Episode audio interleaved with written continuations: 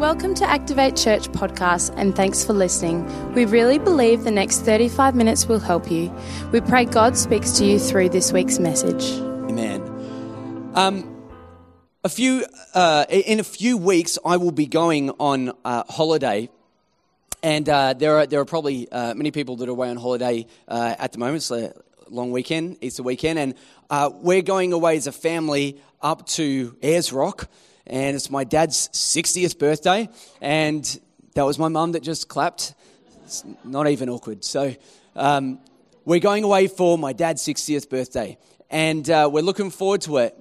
I'm kind of looking forward to it because, you know, I, I know what happens when we take a long trip. You ever taken a long trip with kids?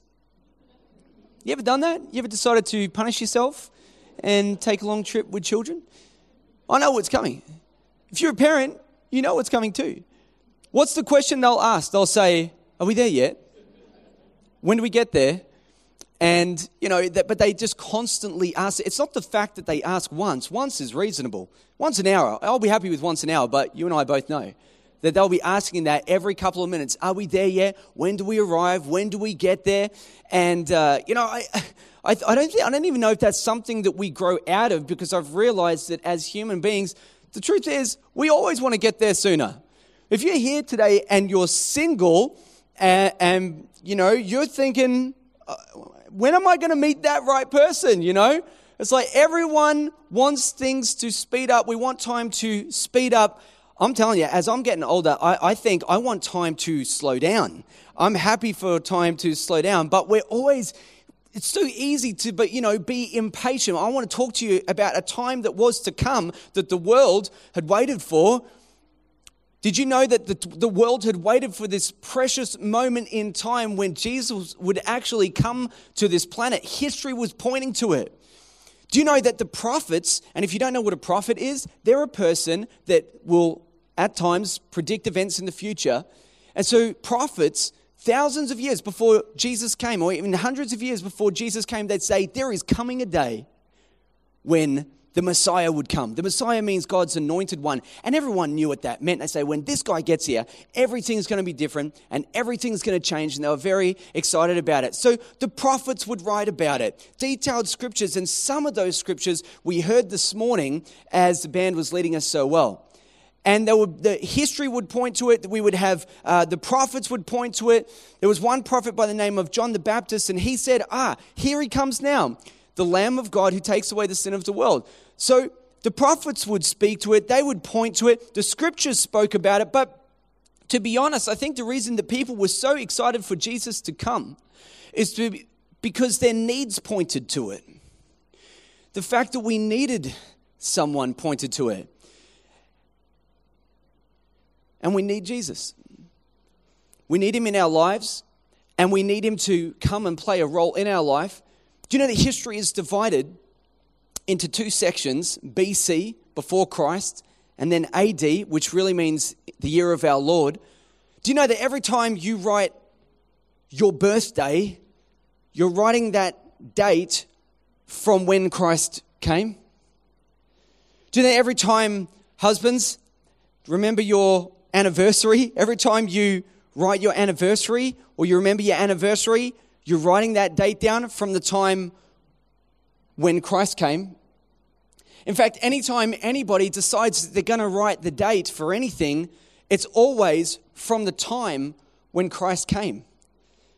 Christ is one of the most, um, it is the most central part of our history. And it's so much so that we even measure our time in when he came from.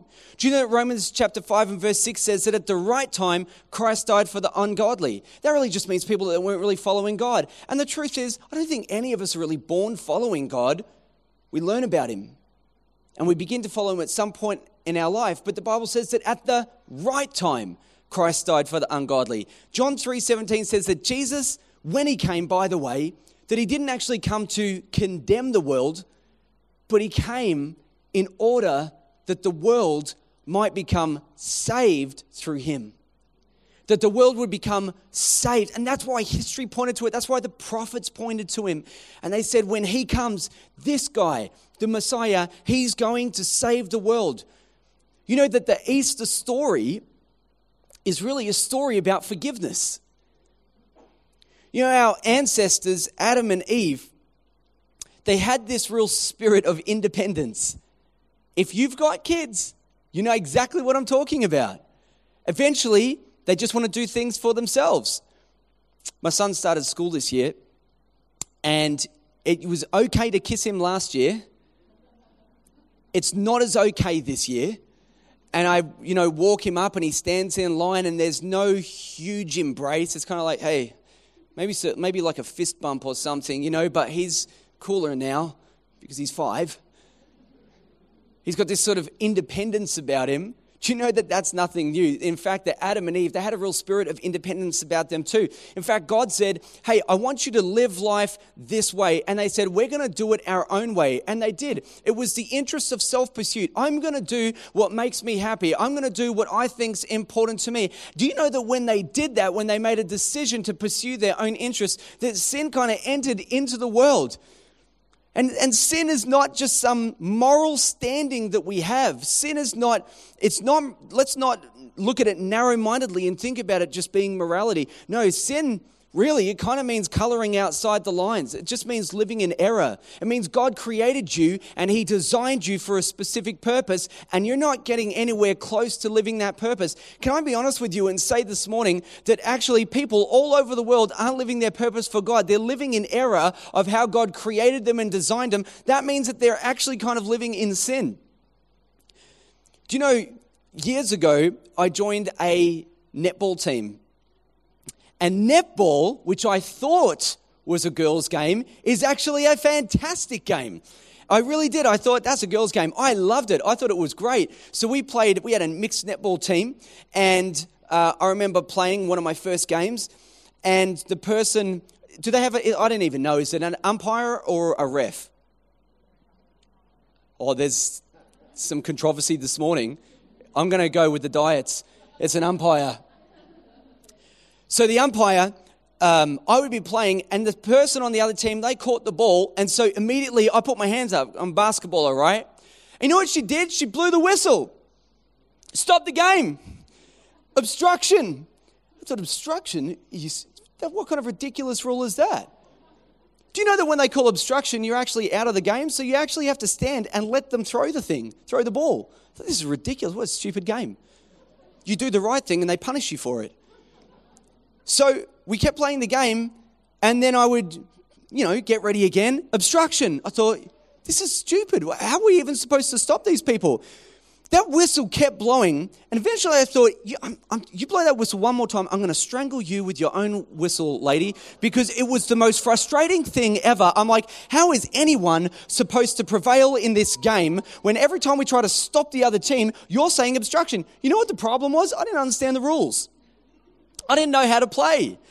Do you know, I think life is kind of a little bit like that. We don't always understand the rules.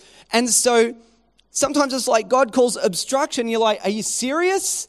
You know is that is that is that a sin? Is that error? It would be so much easier if life just came with a manual where if, if life came with a manual and you could look it up and you could say aha i see this is what we're supposed to do in this specific circumstance. When this event happens that's how we handle it and that's how we treat people. Well we don't really have a manual but we do have the scriptures and the scriptures point us to a certain way of living the scriptures point us to, to how we're supposed to treat people, how we're supposed to behave, how we're supposed to act.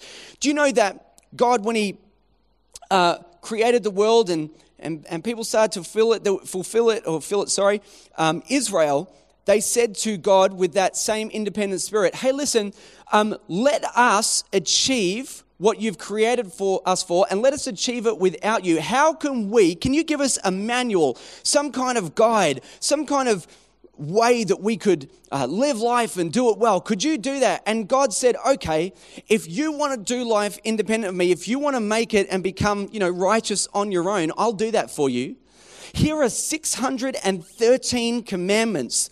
And if you can nail all of these things and you never mess up, you never make a mistake, you'll be doing it all on your own. So if you think that that's manageable, then go right for it. So that's what he did. He gave it to them. Do you know that Have you ever tried to put something together from IKEA and it comes with instructions?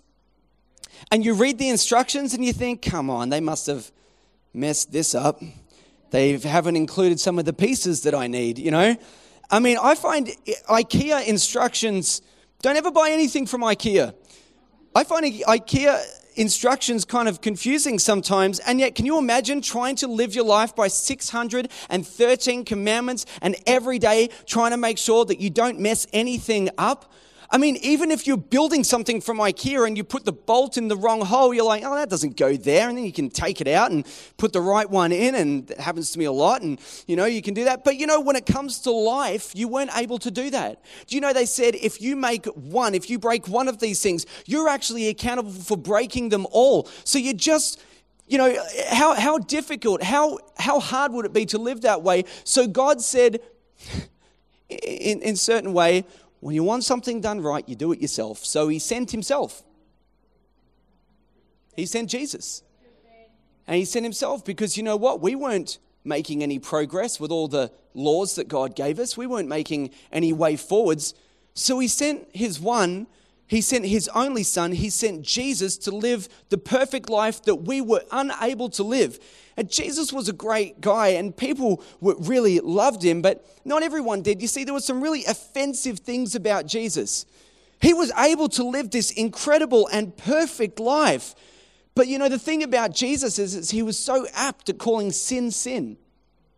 And some of the religious leaders of the day, they didn't really like their sin being pointed out, but he would just call it as he sees it because he was just honest, he was straight up, he'd call it as he sees it. And he that people, they literally just found him offensive. But can I tell you something this, this morning that as much as Jesus is apt at pointing out sin in people's lives, he's the same God that died for the people that he was pointing out sin in? Can I tell you this morning that wherever you've come from, whatever your background, whatever your history, please don't ever be offended by Jesus. Because you know, he is good at pointing out sin. He is good at pointing to what the problems might be, but he's also the same God that brought the solution. The same God that points out your sin is the same God that put himself on the cross so you would never have to pay the penalty for your sin. That's the God that we serve. You cannot be offended with the God that loves you that much. You know, even when he's pointing out sin, he's really just trying to help people to live. When, God, when Jesus was arrested, in the Garden of, of Gethsemane, um, they, they came and they, they took him away. And they convened a, a number of trials, a series of trials. And those trials were illegal. They were at night, they were in the early hours of the morning. And those trials were designed for one thing, which is to always find him guilty, no matter what. See, the problem was is that Jesus said that he was the Christ. And that was highly offensive to the religious people of the day. They said, You can't say that you are Jesus. You can't say that you are the Christ. You cannot say that you are God. You cannot say that you are the Messiah. And so they came and they arrested him. And Jesus was convened at this trial, and they had brought witness after witness. And, you know, they're spitting on him and they're, they're punching him in the face and they're saying, Prophesy, who hit you? You know, if you're so great, why don't you tell us who punched you? Because they would blindfold him, and so forth. And they brought in witness after witness, and they would say, This is what he said. And then someone else would come in and they'd say something a bit different. And in the end, they just couldn't really pin anything on him. The, the testimonies were kind of conflicting. And the religious leaders were really looking for a way to find Jesus guilty, but they can't do it. So the high priest, named Caiaphas, he has an idea and he, he, basically pins the whole thing on this one question that he asks Jesus. And he says to him, Are you the Christ? Now, you will have read this in your Bible. You may not really understand what's going on there. When he said, Are you the Christ? he was asking him a direct question. It's called the oath of testimony. And whatever Jesus says to that, they go with. My point is that Jesus had an opportunity in answering that question to never go to the cross he had an opportunity at that point to get off scot free, to walk out, and they wouldn't have been able to really pin anything on him. But Jesus, not being able to lie, he says, I am the Christ. He, he, he admits it. You see, the thing about Jesus is, is that he had so many opportunities to drop the world. He had so many opportunities to walk away, and he knew exactly what was coming. You know, we're reading the scriptures today, and it said that he was tortured so badly that his face was beyond recognition. It was hard to recognize him as a human. Can you imagine the kind of pressure and stress that that might put on a person? And all he has to do is say, No. All he has to do is say, Nothing, and he could walk away and he was compelled. He was drawn in. He was compelled to say, Yes, I am the Christ. You know, Jesus said that no one takes my life from me, but I lay it down of my own accord. I've got the authority to lay it down, I've got the authority to take it up. No one's making this decision for me. I make this decision today. I'm going to the cross. When he made that decision to go to the cross, what was lying and waiting for him was that he would be dragged before Pilate, he would be punished, he would be beaten, he would be spat on. They would take a crown of thorns and they'd press it into his head. They would whip him so hard with what they called a cat of nine tails that would tear flesh from his body. They made him carry a cross and they made him carry the cross all the way to the top of Golgotha, called the place of the skull. And then they put him and stretched him out upon the cross. They took nails and they drove them through his hands.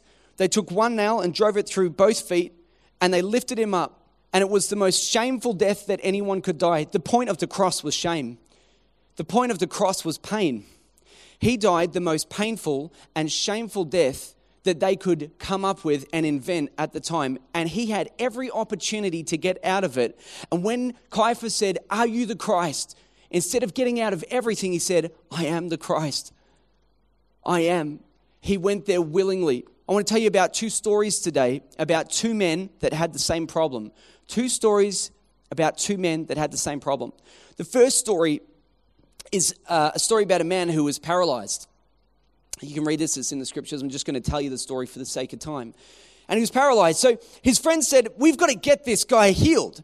So Jesus has come to town, and Jesus is great at healing people. So if we can get uh, our friend before Jesus, then we think that he's going to be able to walk again. So they take their friend and they carry him to where Jesus is teaching. He's sort of in a house and he's teaching, and people are crowded all around the house. And they came there, but they couldn't get into the house because the crowd was too thick. So they're thinking, well, how are we actually going to get in there? Well, they have this bright idea and they say, well, let's climb onto the roof. And, and they start to dig through the roof and pull the roof uh, uh, apart. You know, and Jesus is teaching, and I can sort of just imagine there's like dirt falling. He's thinking, what's going on? You know, and then it says that when they'd opened it up large enough, they lowered the man before Jesus, and then Jesus uh, is sitting there teaching, and suddenly this paralyzed man is lying directly in front of him. And Jesus looks at the man, and Jesus says, Son, your sins are forgiven you. And the Pharisees hear this, and they say, What? How can you say that? Only God can forgive sin. And Jesus, knowing their thoughts, says, Which is easier for me to say that your son, your sins are forgiven, or to say, Rise, pick up your bed and walk. But so you know that I've got the authority to do both these things, he turns to the man and says, Rise, pick up your bed and walk. And with that, the paralyzed man rises, picks up his bed, and walks out of there. And everyone's astounded. When he says, So you know I have the authority to do this, the word authority means out of the original stuff. In other words, what Jesus was really saying is, Pharisees, when you teach, you teach with deferred authority, but when I teach, I teach with original authority. And that's how I'm here in my position, being able to not only forgive sin, but also to say to somebody, rise, pick up your bed and walk. And he walks straight out of there. Jesus had that original authority. It wasn't something that he deferred, but the thing that I found most interesting about this passage is that he said, Son, your sins are forgiven you.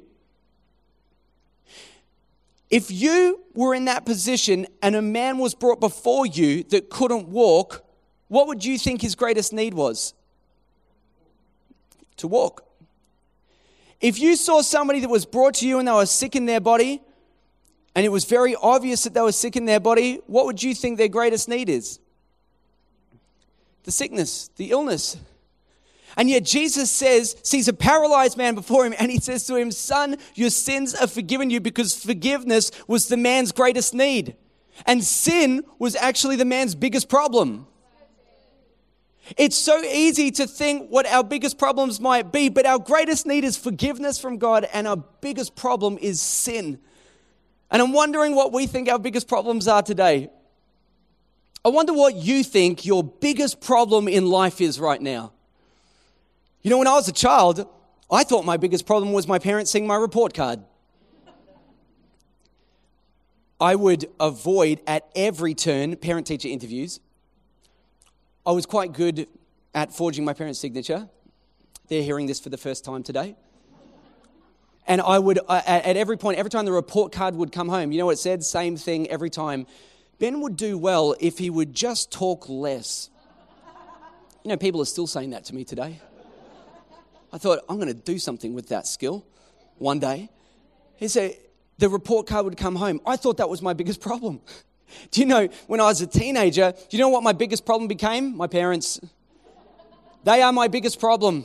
There's all things happening in life. I want to go to that party, they won't let me. I want to uh, go here and do that. I want to take the car out for a drive. You don't have your license. You know, the thing is, I'm like, my parents, they're just preventing me from being able to do the things that I really want to do. How many of us understand that freedom isn't found in the absence of restraints, of all restraints, but within the confines of some? You know, I would never let my kids have absolute freedom because they'd end up getting trapped. They'd end up getting hurt in some way. So I understand that as, as, as, a parent now. But back then, I'm like, man, my biggest problem right now is probably my parents. They're not letting me live the life that I want to live. When I was in my 20s, I got married. I was married at 24. And I'm like, you know, my biggest problem is I need more money so I can buy a house, so I can look after my family. We're going to have baby. We're going to have more kids. And, you know, I, I, I need more money. I wonder what you think your biggest problem is today. Because our biggest problems in life always seem to be that person or that issue or something outside of ourselves. But Jesus would never say that to you. Do you know what Jesus would say? He would say that your greatest need right now is forgiveness and your biggest problem is sin.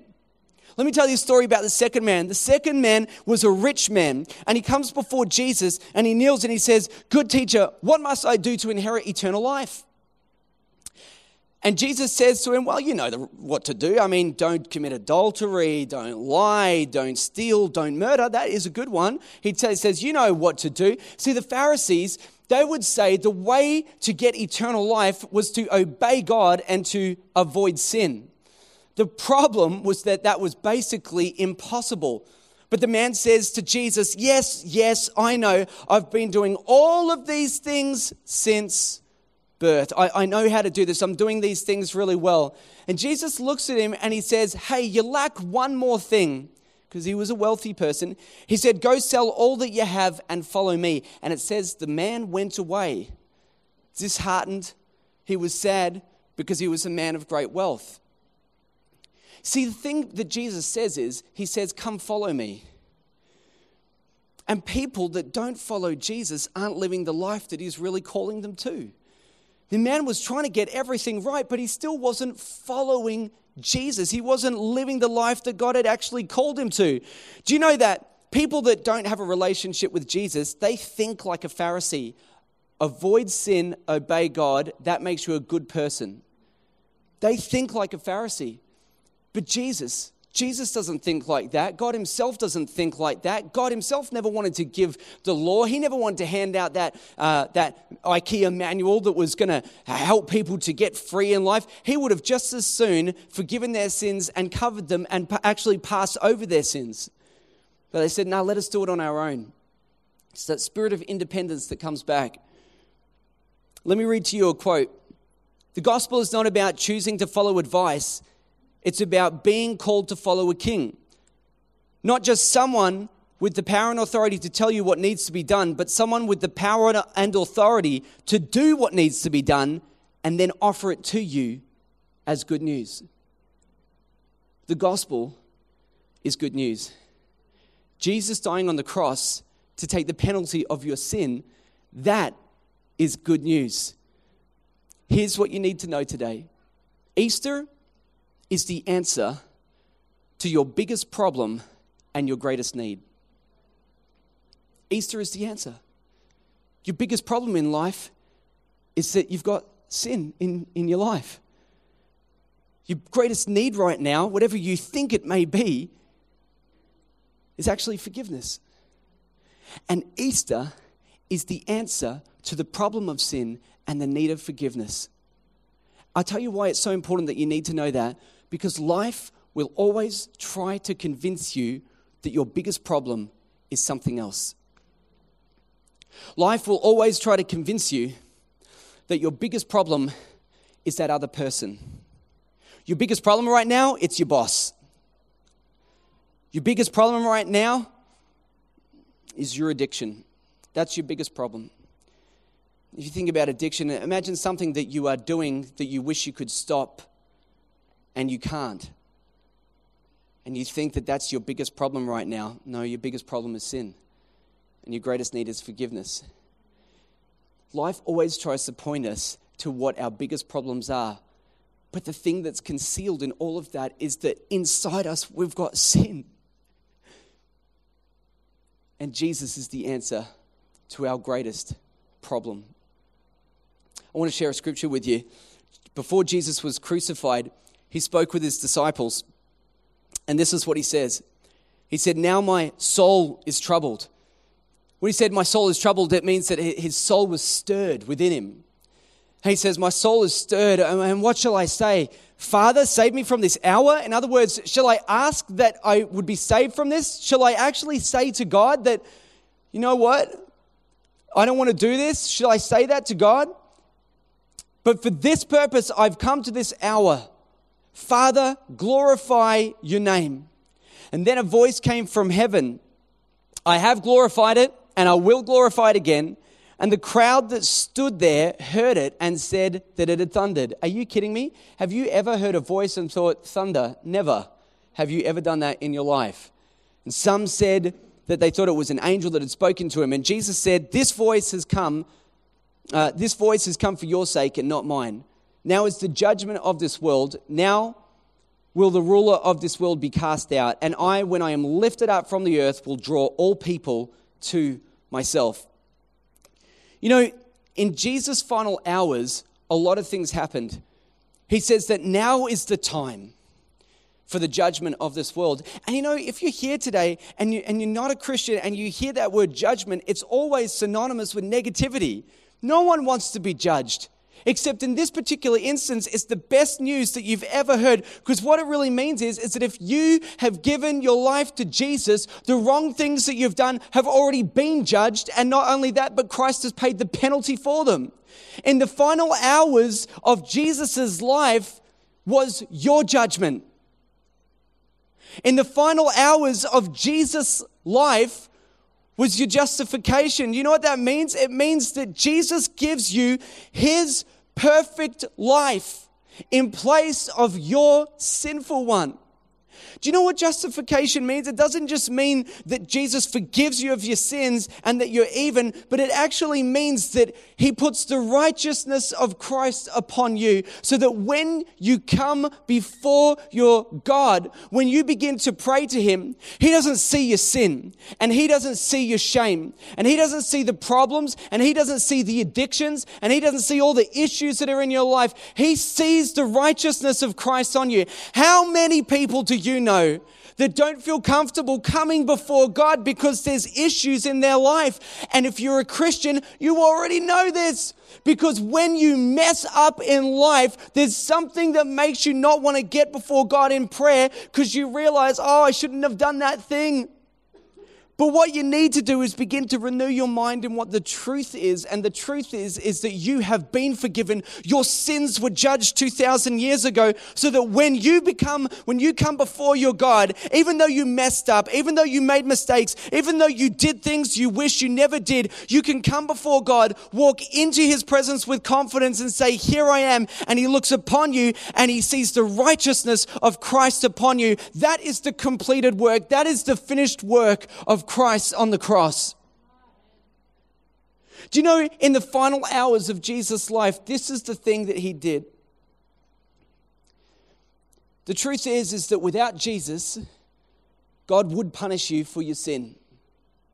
God would punish you for the wrong things that you've done. And when Jesus was sacrificed on the cross in place of your sin, he became a sacrifice that turned what would have been God's wrath upon you into favor. Into favor. There is favor on you. If you're a person who's given your life to Jesus, there is favor upon you. When God looks at you, if you've received Jesus into your heart, when God looks upon you, He doesn't see the shame, He doesn't see the mistakes, He sees the righteousness of Christ upon you. That is the work that Jesus did. That's why He died on the cross. That's why He forgave you of your sin. He, when Jesus' final, ans- in final hours, it was the timely answer to your biggest problem, which is sin, and your greatest need, which is forgiveness. So here's what you need to do this morning, just as I bring this to a close. There are probably different, there are people in this room at different stages in life today. The first thing you need to do is if you've never asked Jesus into your life, you need to do that. That's the first, one of the most important steps. You need to actually invite Jesus in. You know, last night I was talking to my two kids about Easter, and I explained to them what Jesus had done and what he accomplished on the cross. And my son Isaac said to me, Dad, um, if I invite Jesus in, does he come and live in my stomach? I said, No, he doesn't live in your stomach. I said, But he sort of lives in your heart. And what I mean by that is he speaks into your mind and he leads you and he guides you. And he said, Dad, after half an hour of discussing this backwards and forwards, so that he understood exactly what was going on. He said, Dad, well, how do I do that? I said, Isaac, I said, Do you want to invite Jesus into your heart right now tonight? He said, Oh, Dad, I do. So I led him in a prayer. My son, he's, he's four years old, and he understands that he doesn't get everything right in life. Last night, he gave his life to Jesus, and then he went to sleep. If you've never invited Jesus into your heart, today you need to do that. You need to invite him into your heart. You need to listen so you can hear his voice and listen to him and follow him. You need to ask Jesus for forgiveness. And you know what? It's asking Jesus for forgiveness. You give your life to him just one time. But if you have been living in such a way that actually you haven't been around God for a long time, now you haven't been close to Him. Maybe today what you really need to do is reconnect with Him. And when I say reconnect, maybe you say, God, I'm sorry I've been absent. I'm sorry that I haven't been listening to you. I'm sorry I haven't prayed. I'm sorry that I haven't been close to you. You know what God says? He says, if you draw near to me, I'll draw near to you. Some of you this morning, what you really need to do is you just need to draw near to God. And you don't need to draw near to God and be worried that He's not going to come close to you. I'm telling you this morning that if you draw near to Him, if you ask for forgiveness and say, God, I want to come into your presence this morning, He will draw near to you. And finally, some of you just need to make a decision to follow Him. You've asked for forgiveness, you've invited Jesus into your life, but you're just not following Him. He's not present in your life. It would be an absolute secret that you're a Christian to everyone who knows you because it's so clear with your current life that you're not following Jesus. And the reason you need to do all of these things is so that your biggest problem in life will be fixed. Sin. It's not sickness, it's not addiction, it's not disease, it's not having no money, it's not your parents, it's not your kids, it's not everyone else. Your biggest problem is not outside of you, your biggest problem is actually inside of you. It's called sin, and Easter is the answer to your biggest problem. Your greatest need right now. If you're here today and you checked your bank account before you came and you didn't have a lot of money in there, you think that that's your biggest problem. Nope. Your biggest problem right now is that you, your biggest problem is sin, but your greatest need right now is that you need forgiveness from God. Can we stand together this morning? We trust you enjoyed this week's message. For any more information about Activate Church, check out our website www.activatechurch.com or download our app online and have a great week.